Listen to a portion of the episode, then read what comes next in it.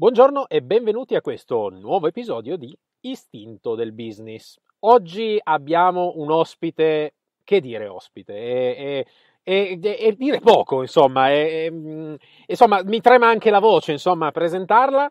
abbiamo con noi Ale, Alessandra Casella, attrice, conduttrice, giornalista, eh, una donna che veramente ha fatto grandissimi lavori, una grandissima professionista e soprattutto eh, una grandissima comunicatrice. Ecco, forse questo è quello che meglio può identificare proprio la, la, la, l'aspetto professionale di Alessandra. Buongiorno Alessandra. Assolutamente sì, buongiorno a te, buongiorno a tutti. Eh, assolutamente sì, guarda, per me comunicatrice è in assoluto la cosa che più si avvicina a quello che mi sento eh, e poi comunicatrice da un versante solo non è possibile, devo andare, eh, de- devo spaziare in campi più vari, quindi l'ho fatto attraverso il teatro, la televisione, la conduzione, la regia, la scrittura, eh, tu- tutto perché l'importante è, eh, secondo me, allora noi siamo di passaggio su sta vita, lasciare il segno non vuol dire diventare famosi, secondo me Lasciare il segno vuol dire lasciare un'emozione che resti, che permanga. La permanenza dell'emozione come la permanenza dell'amore sono due cose difficilissime. La permanenza dell'emozione è dire, ah, mi ricordo di quella lì, ah, grazie a lei ho letto questo libro, oppure grazie a lei ho visto un bello spettacolo. Eh, ecco, questo grazie a lei o a lui, dipende naturalmente da chi è, eh, questo grazie a lei è per me il senso, per me, puro e profondo della vita, cioè ti ringrazio perché mi hai dato questo e io dall'altra parte non posso che ringraziare se qualcuno ha ricevuto quello che io volevo raccontare o quello per il quale io ero un tramite, perché guarda che l'attore, eh, ma anche lo scrittore in generale, tu sei sempre tramite di altro, sei tramite dei tuoi personaggi, sei tramite dei personaggi che interpreti o che scrivi. Tu lo sai che quando scrivi i personaggi a un certo punto cominciano ad avere una vita propria e fanno quello che vogliono. È una cosa impressionante, se il personaggio funziona, vive e tu come scrittore gli dici no, tu devi fare questo perché nella mia griglia mentale tu devi fare così e il personaggio fa esattamente quello che vuole. È una cosa che è, guarda, sembra una cosa magica quasi, ma è vero, chiunque l'abbia provato sa che sto dicendo una cosa assolutamente reale.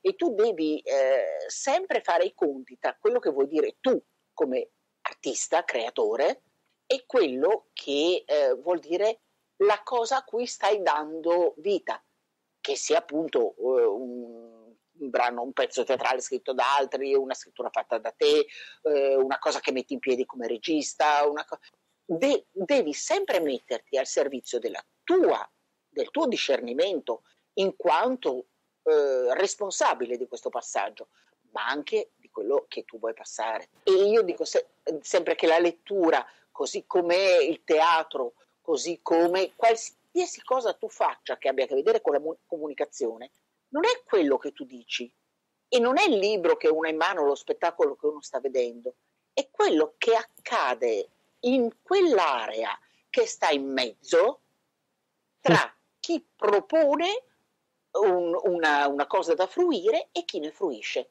Quella è l'arte, quella è la letteratura, quella è la comunicazione reale.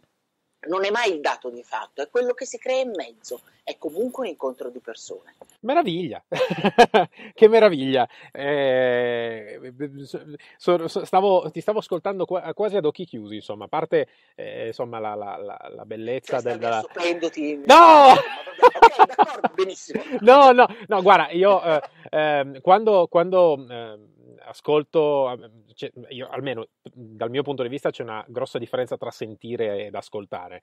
E quando percepisci insomma la, la, lo spessore di quello che viene detto, io a volte sì, mi fermo ad occhi chiusi e, e cerco proprio di assimilare eh, la, quello che viene detto, le parole, il, il, modo in cui viene detto e, e beh, arriva, arriva. Ti ringrazio molto, è una cosa in cui io credo profondissimamente. Devo dire che io una cosa posso dire, non ho mai fatto cose in cui non credessi. Forse una volta una, no, in realtà una volta una era un film, io avevo letto solo la mia parte, avevo una buona amicizia col regista e così poi ho visto, quando ho visto il film per intero io mi sarei seppellita come uno struzzo, eh, okay. perché il film era tremendo, però, eh, però, poi nel fare quella parte lì mi sono anche divertita, voglio dire, in tutto questo. Eh, e però è l'unica cosa che io posso dire eh, non ho fatto cre- credendoci, tutte le altre cose le ho fatte proprio credendoci. Eh, credo che tu si sia creata una grande fortuna, io non credo moltissimo alla fortuna, credo che ognuno se la crei la propria fortuna, in parte magari c'è anche un po' eh, una parte più casuale, se così voglio dire, però il fatto di poter fare qualcosa che ti appassiona sempre, eccetera, credo sia, sia stato un, un, grande passaggio, che sia un grande passaggio per chiunque, insomma, che riesce a crearsi. Sì, me, questo la, tipo di fortuna. la paghi carissima, eh? La paghi carissima, però è un, uh, un, prezzo che io sono disposta a pagare. Cioè, eh, è vero che quando tu hai una passione, nel mio caso poi si parla proprio di passione veramente profonda, eh, verso appunto la, la, cultura in generale, la cultura intesa come vita, come, come, come scambio, come crescita, come sorpresa, come scoperta, come amore, come passaggio, come senso allora, se continuiamo a vedere la cultura ferma sugli scaffali dei libri o nelle mani di quella che adesso chiamano l'elite e che vogliono fare a pezzi perché l'elite si deve fare a pezzi, la cultura non è elite, la cultura è, è la tua passione, è quello che tu vuoi fare, è quello che tu impari per poter fare questa cosa, è la tua voglia di conoscere, è voglia, è scambio. Perché devono prendere la cultura come qualcosa di lontano? Quando siamo noi la cultura. La cultura è fatta da uomini, da persone. Eh sì. e, e, persone che, che e, adesso io sto dicendo delle grandi banalità, mi rendo assolutamente conto di questo, ma stiamo in un mondo dove, dove, dove l'uso corretto de, dei verbi, per esempio, viene considerata una cosa, vabbè, chi se ne frega, parliamo pure eh, dicendo sei o fubi, eh, eh, sì. ma eh, non so, è, è tutto un insieme. Invece, se tu hai il rispetto per il mondo in cui vivi, a cominciare dal buttare la spazzatura nel modo giusto, a non trattare male le altre persone, non tratti male neanche la tua lingua, è il tuo patrimonio. Sei, noi siamo nati poi con un patrimonio di una bellezza, ma sai che la poesia, per esempio, io porto in giro uno spettacolo di poesia che è la storia della poesia d'amore italiana a teatro, dai latini a oggi, e faccio i latini in latino e in metrica. Tu credimi, cioè, la gente che arriva, a parte che è sempre pieno, quindi c'è, c'è voglia di poesia, ma quando tu la poesia la racconti e la dici, e racconti anche un po' cosa c'era intorno, e, la, e, e, ti diverti con la poesia e la racconti perché tu ci credi e magari a una persona nel pubblico eh, tocca corde che non sapeva neanche di avere. Ehm, ecco, io sento che quando faccio questa cosa, cioè raccontare la storia della poesia d'amore italiana per sommissimi capi. Sommissimo già non si può dire e chiedo scusa per questo, questo errore perché sommo è già sommo, ma, eh, ma per dire veramente un volo d'angelo su eh, secoli di poesia che io faccio in un'ora e venti con canzoni e con musica. E, e con, ma io vedo le persone che quando risentono, per esempio, gli ammanisco tutta eh, la, la, la pioggia nel Pineto a un certo punto dici, no, la pioggia nel Pineto, D'Annunzio, Dio santo, no, eccetera. La pioggia nel Pineto che ci fanno leggere a dieci anni dicendoti, senti eh, le allitterazioni, le onomatopee, eccetera, eccetera. E tu dici, ah sì, le, sì, sì, e non te ne frega niente di leggere quella poesia. È una poesia di sesso, è un rapporto di sesso iniziato, consumato e finito. Ed è una cosa di una bellezza, non è oh Ermione, ma è oh Ermione, cioè è proprio un'altra cosa. E e quando ti accorgi di questo, ti accorgi che D'Annunzio ha scritto per te. E, che, e quando ti accorgi di mille altre parole de, che gli scrittori hanno usato per te, senza sapere che fossero per te, e però sono per te. E dimmi che questa non è una magia, guarda, dimmi che questa non è guarda, la ragione per cui uno dovrebbe vivere. Guarda Alessandra, ti, ti, ti posso dire che effettivamente io ho avuto una grande fortuna quando ero al liceo linguistico, ho fatto il liceo linguistico, avevo un docente eh, di letteratura italiana che era un po' diverso dai classici docenti in qualche modo, era eh, quello che secondo me dovrebbe essere un docente, no? quello che, che, dicevamo anche quando ci siamo sentiti al telefono, in cui non è la persona che ti riempie la testa ma ti accende qualche cosa.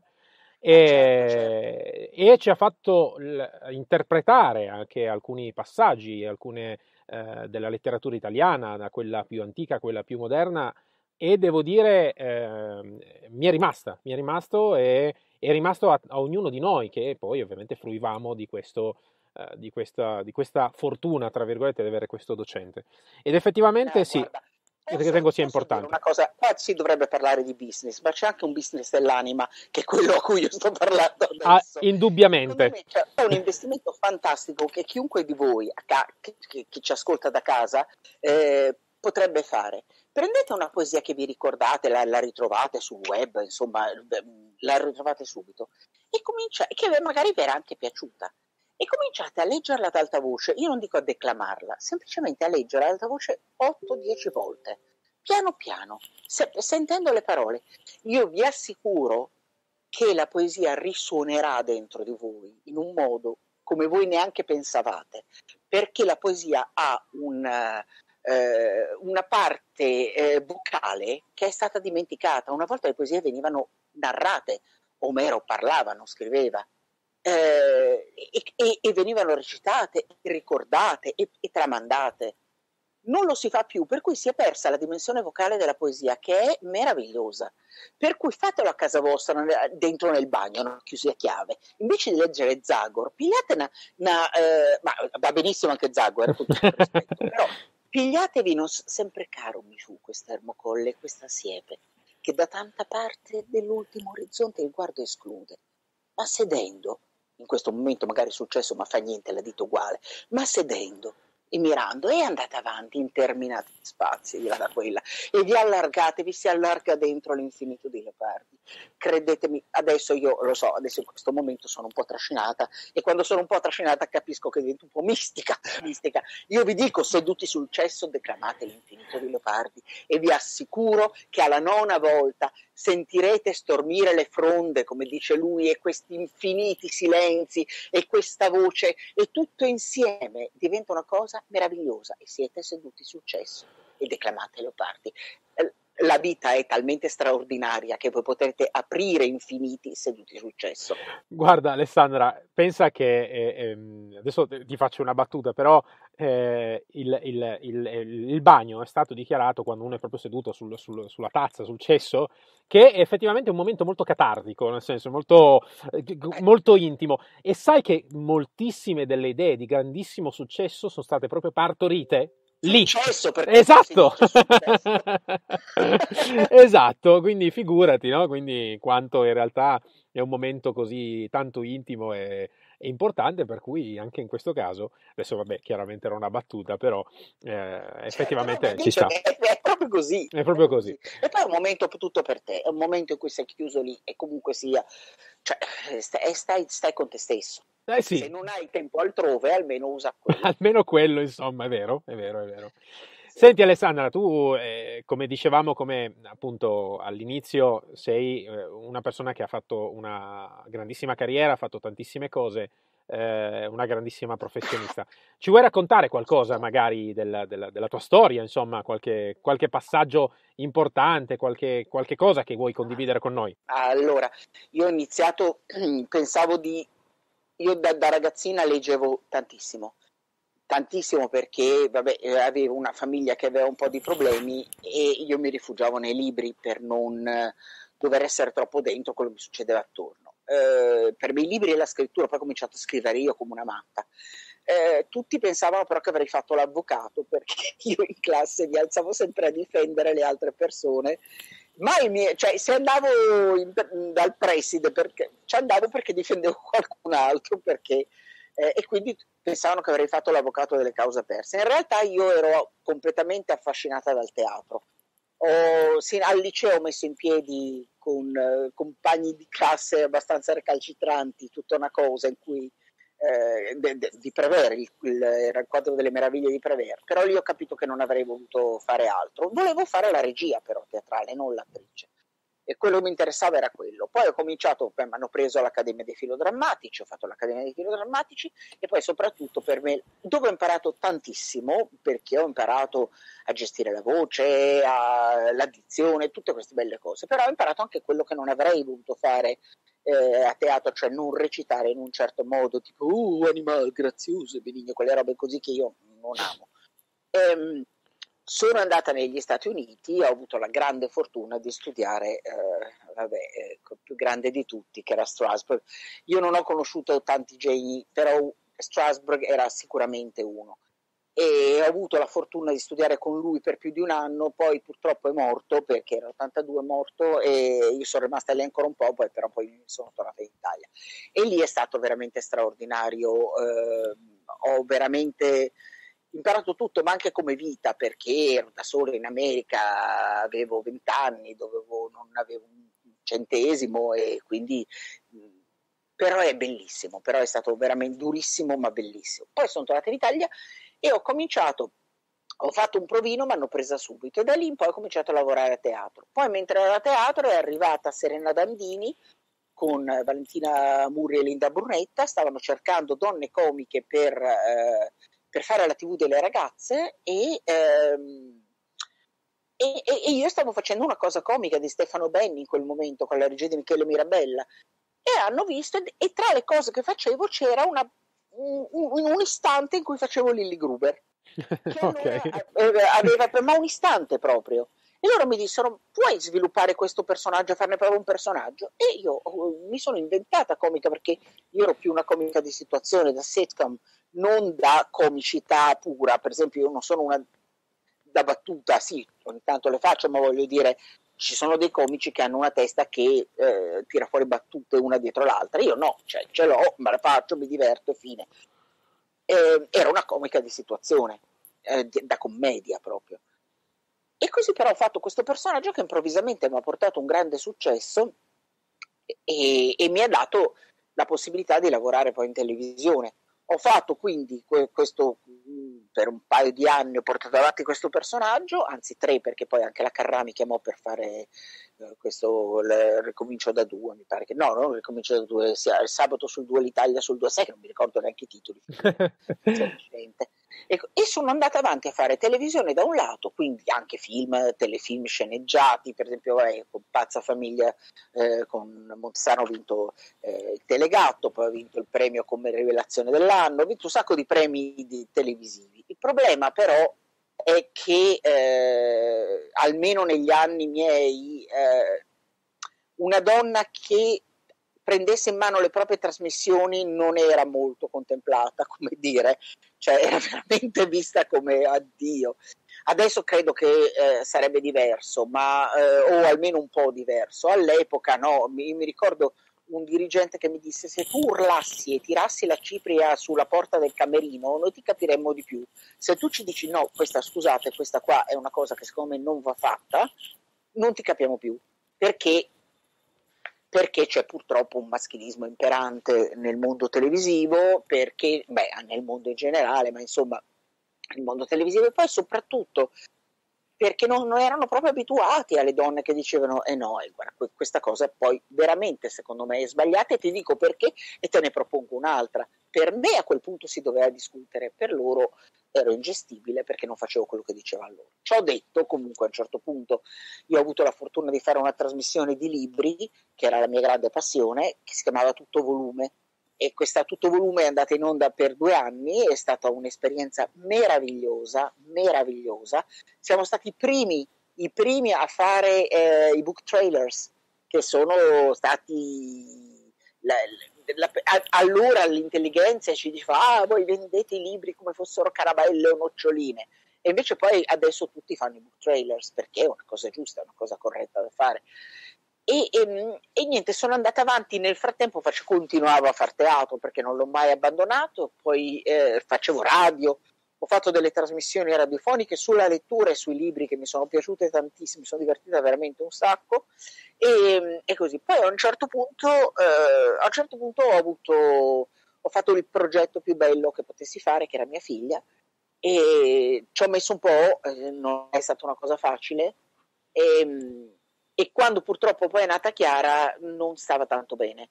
Uh, per fortuna la cosa si è completamente si è risolta completamente, ma i primi cinque anni e mezzo di vita di Chiara sono stati per lei piccolina e per noi ovviamente come genitori sono stati abbastanza brutti dentro e fuori dagli ospedali, eccetera, eccetera. La cosa poi, Dio grazie, si è risolta, Dio benedica le mani del professor Selvaggio per sempre. E, ehm, E comunque, e allora lì io mi sono naturalmente, cioè, che quella era la cosa, il progetto più bello della mia vita, eh, figuriamoci se non sto vicino a mia figlia, soprattutto a una bambina che non stava bene.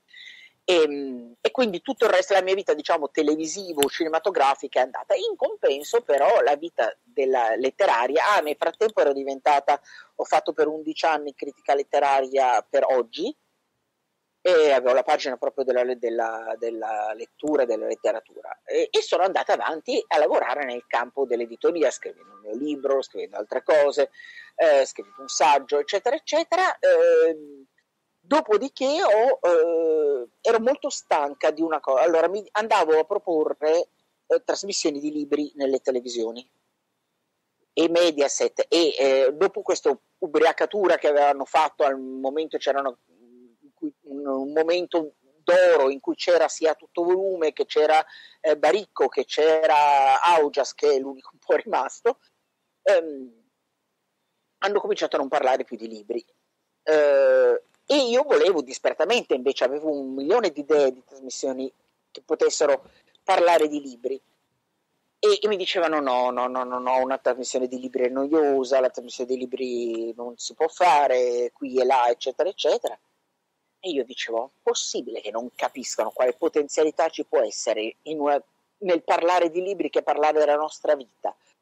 Allora, ehm, nel frattempo ho fatto trasmissioni di cucina perché amo cucinare, vabbè, questo è un altro discorso. Ehm, allora a un certo punto ho detto, va bene, ho avuto una possibilità grande di poter fare una web tv che aveva sette canali e tu, ogni canale aveva sotto 7-8 sottocanali che erano tutti format di, per parlare di libri. Allora a questo punto dice, vienimi ancora a dire che non si può parlare di libri, te ne parlo in così tanti modi che tu alla fine ti diverti un sacco e nello stesso tempo stai guardando delle trasmissioni di libri. Booksod è andata avanti per sette anni con un successo veramente grande, sia di pubblico perché pur non avendo alcuna pubblicità avevamo una marea di click, e, e che soprattutto di critica all'estero. Avevamo 30, il 32% degli ascolti li facevamo dall'estero che per un sito letterario italiano era eh, veramente una, una, follia.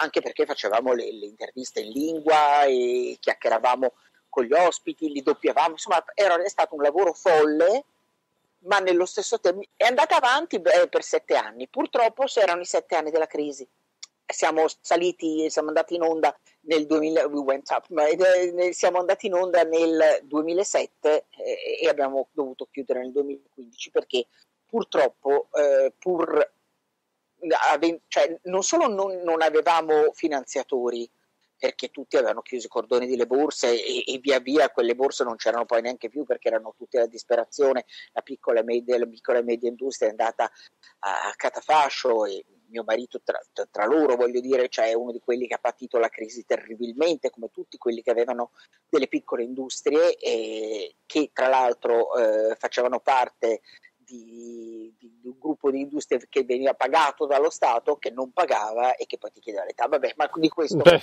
è inutile parlare perché tutti quelli che sono all'ascolto e che sono passati con una piccola industria o anche grande industria in questo periodo sanno esattamente quello di cui sto parlando, purtroppo per tutti noi. Mi sa di sì. Abbiamo dovuto chiudere. Adesso io sto pensando di riaprirla perché adesso ci sono prima di tutto anche in Europa stanno cominciando a fare i bandi per quella specie di pipistrello che eravamo noi. Lo disse una volta eh, Michael Crichton, il grande scrittore, quello di Jurassic Park per intenderci lui disse io sono come oh, un pipistrello, io, per i mammiferi io sono considerato un uccello e tra gli uccelli vengo considerato un mammifero. Quindi io tra i colti della letteratura vengo considerato uno che scrive per le masse, dalle masse vengo considerato troppo colto per loro e sono in questa via di mezzo. Ecco, io mi sento esattamente quel pipistrello lì. No, non esattamente un pipistrello perché a me i topi fanno un po' schifo, i topi coreani anche di più. Però diciamo che sì, la, la figura è proprio quella, diciamo un bel delfino, no? mammifero e pesce. Diciamo allora, Alessandra, è molto interessante la tua storia, a parte nel senso, eh, per me insomma è, e, e, e, mi fa effetto, tra virgolette, sentire, eh, sentire, questa storia direttamente da te. Intanto sono qua e dico, ma veramente sta parlando direttamente con me? E effettivamente sì, mi sto rendendo conto ancora che stai parlando direttamente con me. A volte... No, guarda, veramente, veramente, io, ti, io ti prego, ti prego, una cosa, guarda, io, cioè, io sono la, la persona che alla prima persona che mi ha chiesto un autografo, io gli ho richiesto l'autografo. Perché mi Fantastico. così pazzesco. Io sono stata perché e sono una gran privilegiata, perché sono riuscita a rendere la mia passione un lavoro una grande privilegiata. Però veramente, cioè, voglio dire, se, se, io non voglio dire falsa modestia, io credo di essere una persona in gamba, però sto parlando con un'altra persona in gamba e ci stanno ascoltando altre persone in gamba, cioè ognuno di noi ha tanto da dare, io non ho più da dare di altri. Ognuno nel suo campo può dare tantissimo, tantissimo. Guarda, Quindi quando uno dice ma non mi sembra parlando no, ti prego, no, no, no, no, no, no, andiamo, sai, che, ti prego. sai Alessandra che intervistando tante persone eh, di, di, veramente di, di, di professionalità diverse, magari insomma da imprenditori a a registi, a docenti, a um, liberi professionisti. Una cosa che è un filo conduttore in realtà che mi stai eh, confermando ulteriormente anche tu è proprio la volontà di seguire una passione. Eh, c'era un detto no, che si dice se eh, riesci a fare del tuo lavoro la tua passione non lavorerai neanche un giorno. Quindi esatto. Eh, mi, mi, secondo me è un insegnamento che deve essere eh, ribadito sempre di più proprio il fatto di portare avanti la passione, mh, mm, comunque vada, portare avanti la passione, perché è proprio quello che può dare, fare la differenza. E, e, e quello che dicevi tu all'inizio, no? il fatto di lasciare qualche cosa eh, è sicuramente un, un, bel messaggio, lasciare qualcosa del tuo passaggio che possa apportare cultura, che possa apportare soprattutto emozione, che possa apportare, insomma, è, è qualcosa di, di, di, molto bello, insomma, quindi... Eh... Eh, infatti è così. Senti, c'è una cosa che io ci tenevo a dire, visto che le persone che ci ascoltano sono persone che si stanno pro- mettendo alla prova eh, nel campo del business, ehm, e, e, quando dico mettersi alla prova non, non intendo perché iniziano ora, ma ogni giorno uno si mette alla prova in quel campo perché purtroppo se non superi le prove quotidiane sappiamo tutti che eh, si va a finire male. Io volevo mh, mm, chiedere una cosa, siccome io sono sempre stata una creativa ovviamente, poi cerco di arrangiarmi a essere anche una brava businesswoman, ma il mio specifico è la creatività. E, e tante volte eh, lavorando in gruppi e in aziende la creatività è qualcosa che non viene veramente capita, da, ha, ha delle, dei meccanismi, delle formule per cui eh, riesce a esprimersi in quel modo lì e spesso e volentieri i datori di lavoro che ragionano in maniera molto più pratica, molto più fattiva, molto più reale, non riescono a capire. Spesso i creativi e quelli non creativi, invece di collaborare per mettere al mondo questo bambino o bambina meraviglioso che sarà il loro lavoro comune, eh, si scontrano, oppure dicono eh, quello là è un creativo, un deficiente, ah quello là non capisce niente perché lui è un, uh, uno che guarda i numeri e non la creatività. C'è un, uh, un saggio bellissimo scritto dall'Anna Maria Testa, che peraltro è una donna strepitosa, eh, che si chiama La trama lucente ed è la storia della creatività e nello stesso tempo eh, ti racconta come in, una, in un'azienda essere, dovrebbe essere usata la creatività e il creativo naturalmente che ne è portatore sano di creatività. Certo. Um, questo è molto importante perché io, io creativa leggendolo mi veniva da piangere nel capire che non ero io strana, non ero io eh, matta, non ero io che non funzionavo come funzionavano gli altri, perché invece era così che funzionano i creativi. E mi sono finalmente rivista. E nello stesso tempo mio marito, che dall'altra parte, che certe volte, lavorando anche assieme a lui, a volte mi avrebbe preso a badilate, ma sul serio, cioè io non litighiamo mai, ma sul lavoro sempre, è una roba tremenda.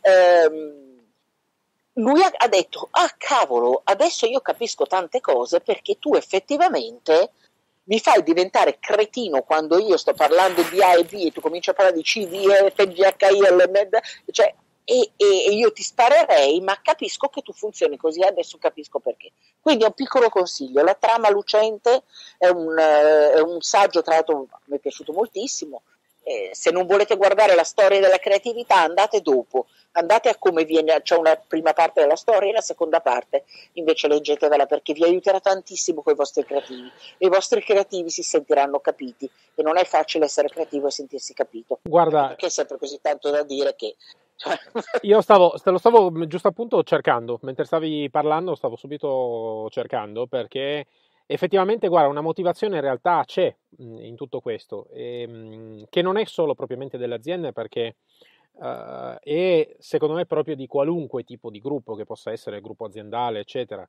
e di questo ne, anche chi, chi, ci ascolta già, ne abbiamo già parlato, il punto è che molto spesso non, quelle che vengono dette le risorse umane, no? chi dovrebbe dirigere le risorse umane, che sia un dipartimento o che sia il proprietario magari in aziende più piccole, non conosce realmente le potenzialità delle risorse umane che ha a disposizione.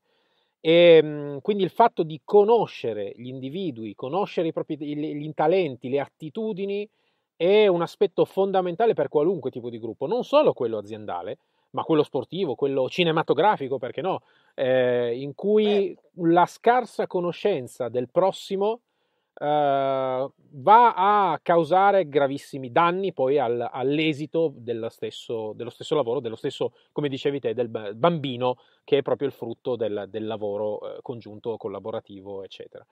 E, eh, tra l'altro io mi sto seguendo le tue lezioni, ho cominciato dalla prima e sto andando avanti e me le farò tutte e devo dirti proprio bravo perché sei illuminante su tante cose, ma proprio illuminante. Alessandra, grazie, io non so veramente come ringraziarti, mi fa molto piacere quello che mi dici e un grande, un grande piacere insomma il fatto che, che, che, che insomma te le stai come, come hai detto me le, me le, sto facendo tutte.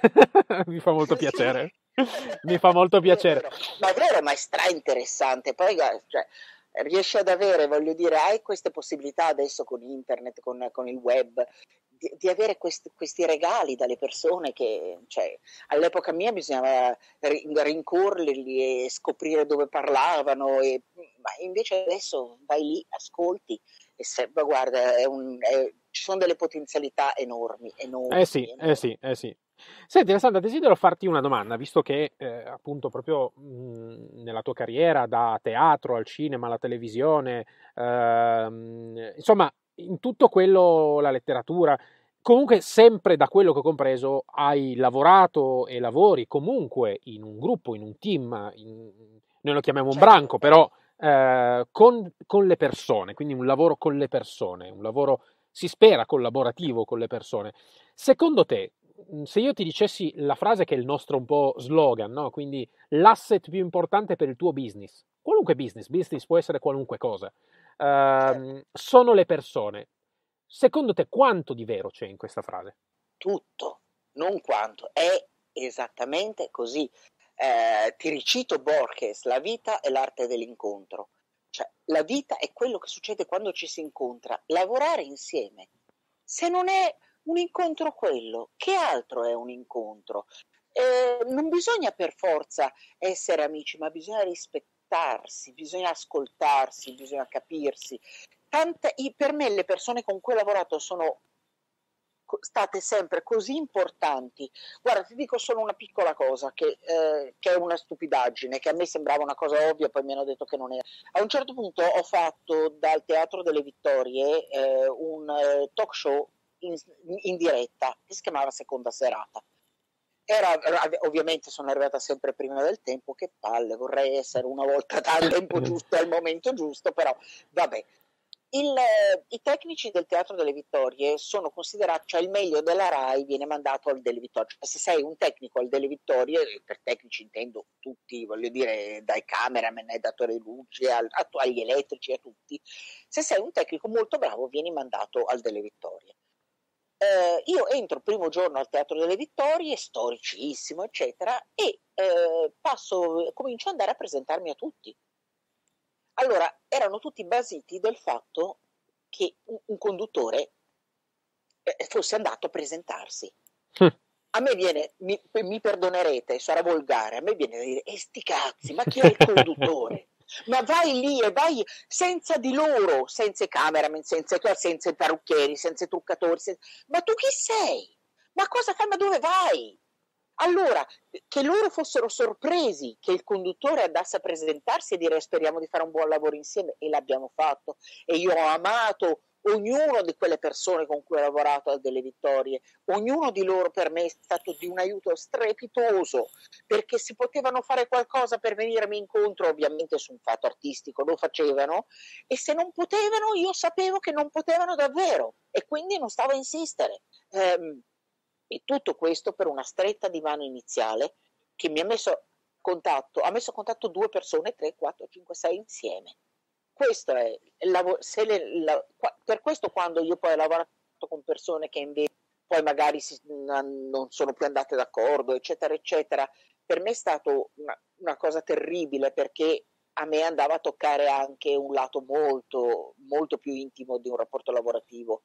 Qualsiasi persona con cui abbia lavorato per me è stata importante, nel bene e nel male, ma lo è stata, importante tanto. E quindi per me quando tu dici l'importante sono le persone, allora forse quella, hai, hai ragione da vendere, forse quel passettino in più, quella piccola cosa, cioè non so, adesso mi sembra di fare paparoncalli, date una carettina, ma no, ma domani andate in ufficio e portate un caffè. Eh, oppure dite va bene signori, ok, oggi giornata di merda per tutti, fermi tutti, chiamiamo il bar, cappuccino pagato per tutti e poi si riprende a lavorare quelle piccole cose che, oppure dire non so, siamo esseri umani, se non, come esseri umani siamo capaci delle più grandi, delle cose più grandi e delle più orrende bassezze. Eh, cerchiamo di fare appello alla nostra parte umana, restiamo umani sul serio, ma restiamo umani davvero. C'è anche quello che vi sta sulle palle, andategli, magari si può lavorare un po' meglio, se non ti dico che dobbiamo piacerci, però un filo di, di, magari qualcosa insieme riusciamo a farla. Pensa che stavo guardando l'altro giorno un documentario su Walt Disney. Sai cosa faceva Walt Disney? Lui prendeva i suoi collaboratori che facevano gruppo, lui faceva quasi sempre erano in coppie, lavoravano, quelli che disegnavano, eccetera. E lui rompeva scientemente tutte le coppie di disegnatori che andavano d'accordissimo perché diceva che dal disaccordo vengono fuori le cose migliori. Adesso io non sono, da, cioè non, non, arrivo a quella cosa lì, però proviamo a pensare al disaccordo anche come un'opportunità. Ma sai, sai Alessandra che mentre stavi parlando, ripeto, a me a parte che starei ore a chiacchierare con te, come abbiamo già fatto prima di questa intervista, nel senso con molto piacere, tra l'altro. e, eh, sì, sì. Sai che stavo notando quanto in realtà ehm, sei così tanto vicina a quello che noi eh, cerchiamo di passare come messaggio proprio sulla parte più istintiva. In realtà eh, quello che tu stavi dicendo eh, e eh, per tutti quelli che ci ascoltano, come potete ascoltare anche dalle parole di Alessandra, il fatto di vivere e muoversi come un branco che ha eh, un, ognuno un suo ruolo specifico e ognuno sa, è cosciente del proprio ruolo e lo manifesta al meglio attraverso anche una conoscenza dei più, dei tutti in maniera più approfondita, ovviamente porta a grandissimi risultati, ovviamente, perché ehm, conoscere le persone, sapere dove posizionarle, dove metterle, tra virgolette, in che ruolo metterlo, sia funzionale che gerarchico, eh, conoscerle, sapere che tu sei una parte del tutto, quindi avere questa consapevolezza di assieme a tutti gli altri creare un vero e proprio organismo, perché di fatto un gruppo è come un organismo, come un, è come un organismo, l'organismo dell'essere umano, più cellule che assieme creano qualche cosa il fatto di um, creare questo tipo di, di, realtà non è una cosa assolutamente scontata, anzi, che abbiamo visto è, eh, soprattutto nelle aziende, eccetera, essere molto, molto, molto scarsa.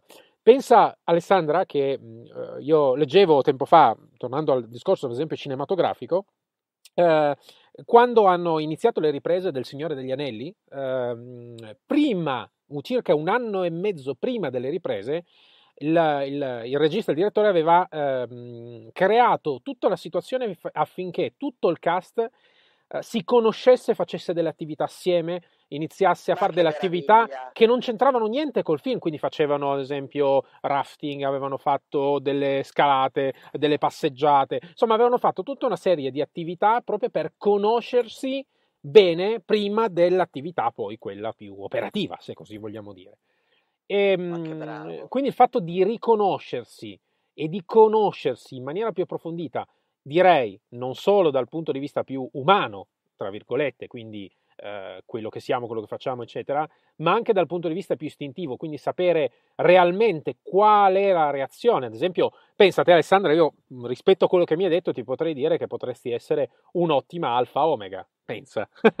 alfa, quindi ah, un'ottima capacità cioè, di conduzione. Una gamma, una di quelle che andava dappertutto. No, no, in realtà sicuramente la parte gamma c'è, questa multifunzionalità, no? quindi il fatto di fare molte cose.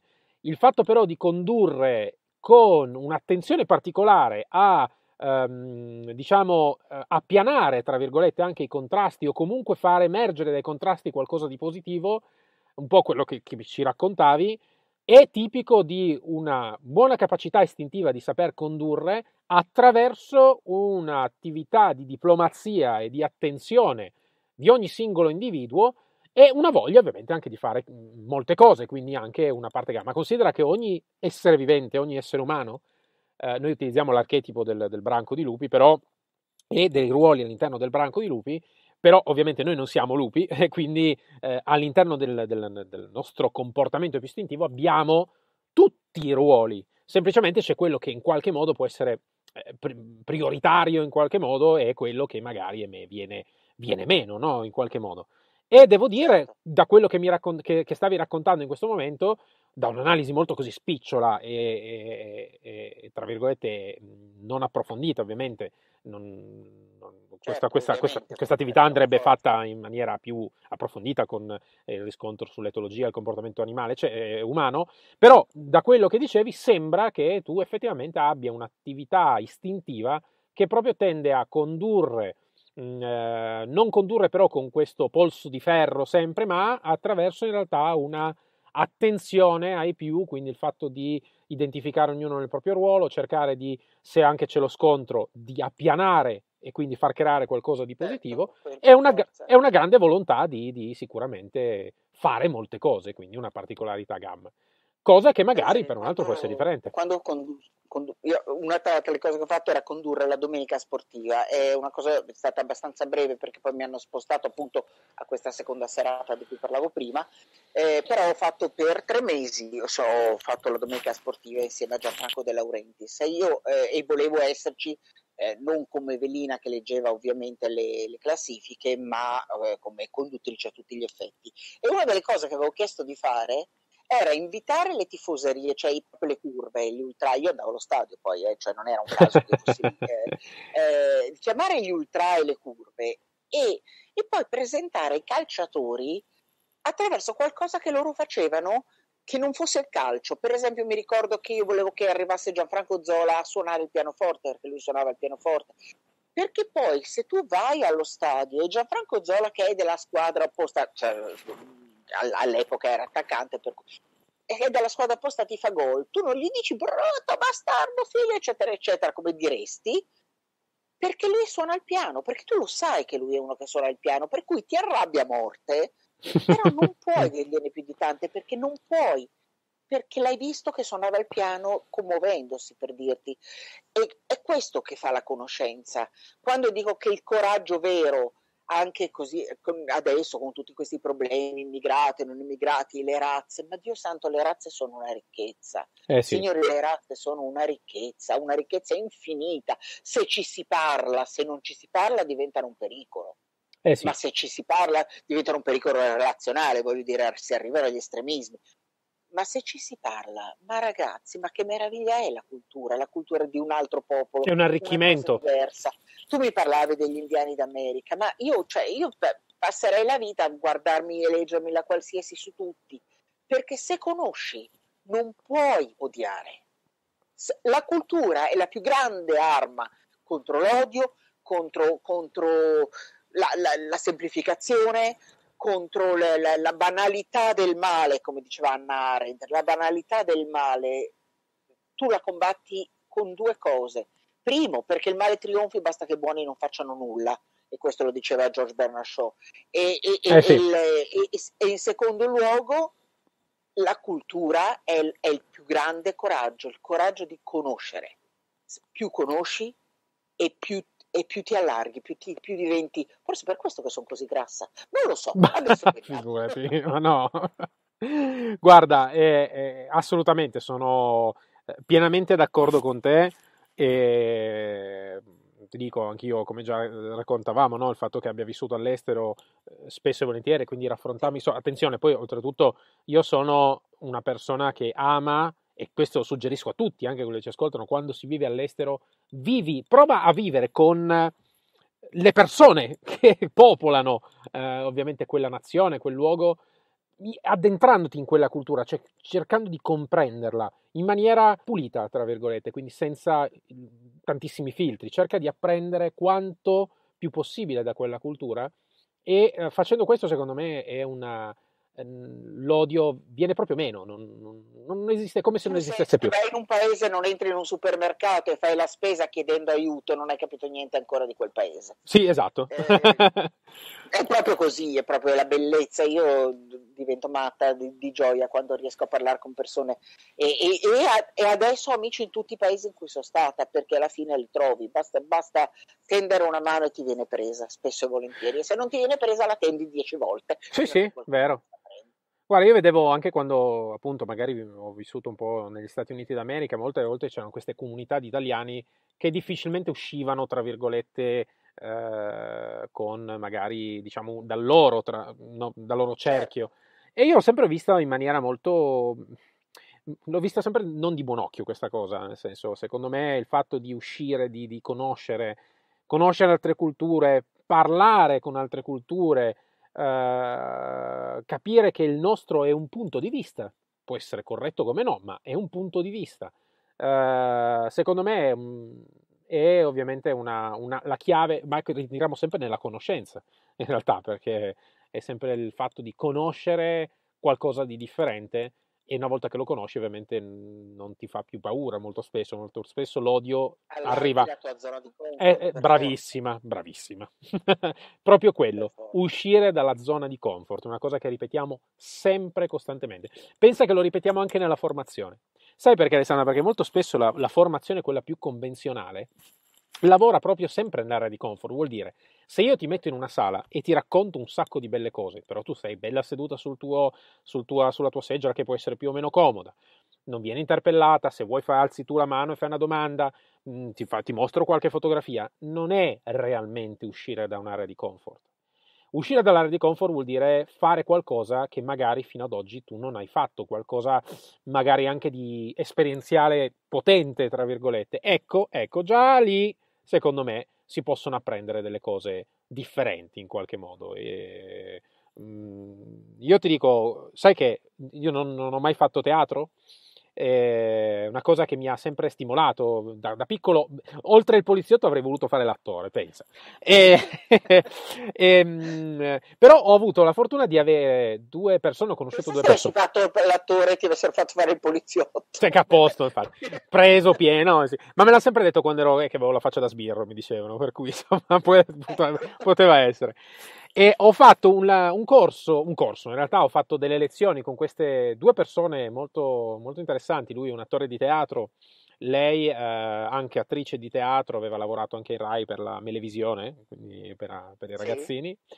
E mi avevano fatto lavorare un po' sul discorso proprio del, della voce, quindi di interpretare magari alcuni, alcune cose, perché nel senso per me io nasco molto timido sotto certi punti di vista, quindi il fatto di mettermi a parlare, come parlare, come utilizzare la voce, eccetera, è stato molto bello, è stata una bella esperienza e che consiglio a tutti, anche se non fai teatro, anche se eh, fallo. Secondo me è una cosa bellissima, nel senso un'esperienza, ad esempio, importante magari per chi ha difficoltà anche solo magari a parlare di fronte a due o tre persone, tra virgolette. Ecco, quello è già è già uscire da un'area di comfort importante, voglio dire, no? Assolutamente, ma anche leggersi le poesie è uscire da una, da una, sì. da una, da una area di comfort. è vero, è vero. Che è comunque una cosa che tu dici, ma che sto facendo? Ma che sto facendo? Esatto. qualcosa per te. Senti Alessandra, io ti chiedo ancora, ti faccio l'ultima domanda, poi eh, ahimè il tempo è tiranno e dobbiamo con, con sommo dispiacere chiudere, ma certo ci sentiamo Sono perché ti... stramazzati a sto punto. No, ma io tanto continuerò a farti un sacco di domande, eh, quindi vabbè, ma, anche a fuori, fuori onda. Ma eh, a parte questo, ehm, se dovessi dare un consiglio, quello che tu ritieni essere il più importante, proprio per chi sta magari affacciando a una, uh, una carriera da libero professionista, imprenditore, attore, conduttore, reg- al di là di cosa possa fare, uh, che sta pensando se seguire la propria passione o magari metterla da parte perché magari qualcun altro gli ha detto guarda, abbassa la cresta e fai qualcos'altro. Se tu dovessi dare un consiglio, quello che tu, magari ce ne sarebbero tanti, immagino, ma quello che tu ritieni essere più importante, cosa diresti a questa persona? Se gli si chiede di mettere da parte la passione, mh, mm, non so quanto potrebbe magari fare una buona carriera, ma avrebbe sempre una vita monca, una vita un po' infelice. Io credo che si possa perseguire la passione. Quello che gli direi di fare però è studia per la tua passione. La passione non è un regalo. Diceva Truman Capote, se Dio ti dà un dono ti dà anche una frusta e la frusta è intesa solamente per l'autoflagellazione, che è un po' pesante, però in effetti una passione porta con sé un lato oscuro della stessa passione. E soprattutto a volte porta l'idea che sono bravo lì e non ho bisogno, perché sono già bravo. No, no, no, no, no. Tu devi studiare e più sei bravo, più devi studiare. Studiare è la cosa fondamentale, quindi porta avanti la tua passione, ma non a caso.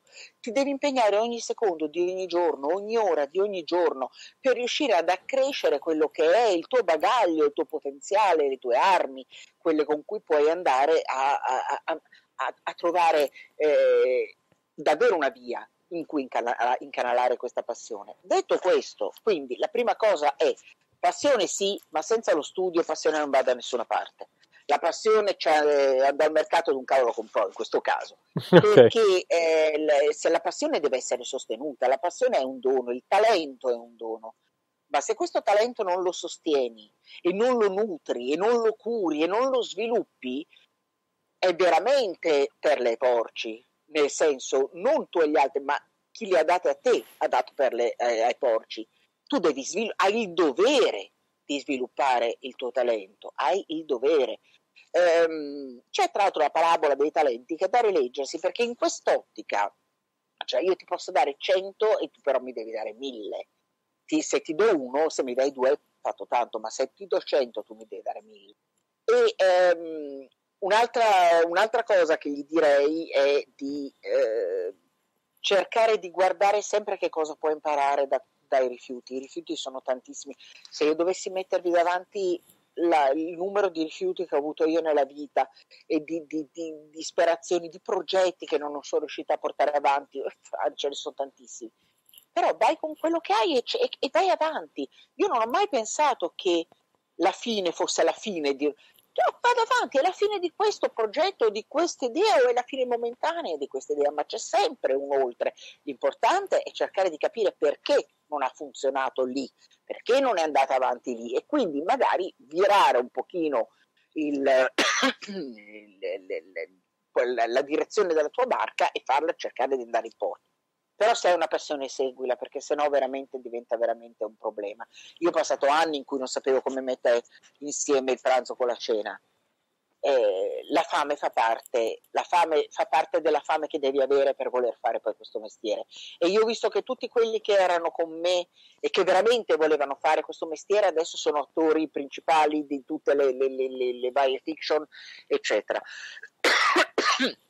ce la, puoi, ce la puoi fare, devi avere molto, molto, molto chiaro l'obiettivo e devi essere molto duttile nel perseguirlo, perché se non va lì vuol dire che, cioè non è che non mi hanno capito, no? diceva Strasberg sempre, non dire che non ti hanno capito, non ti sei fatto capire.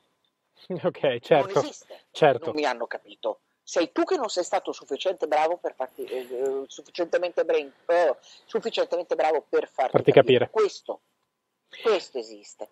E poi volevo lasciare a tutti cioè, eh, una piccola poesia che è diventata un po' il mio motto, che è di Trilussa, piccola piccola.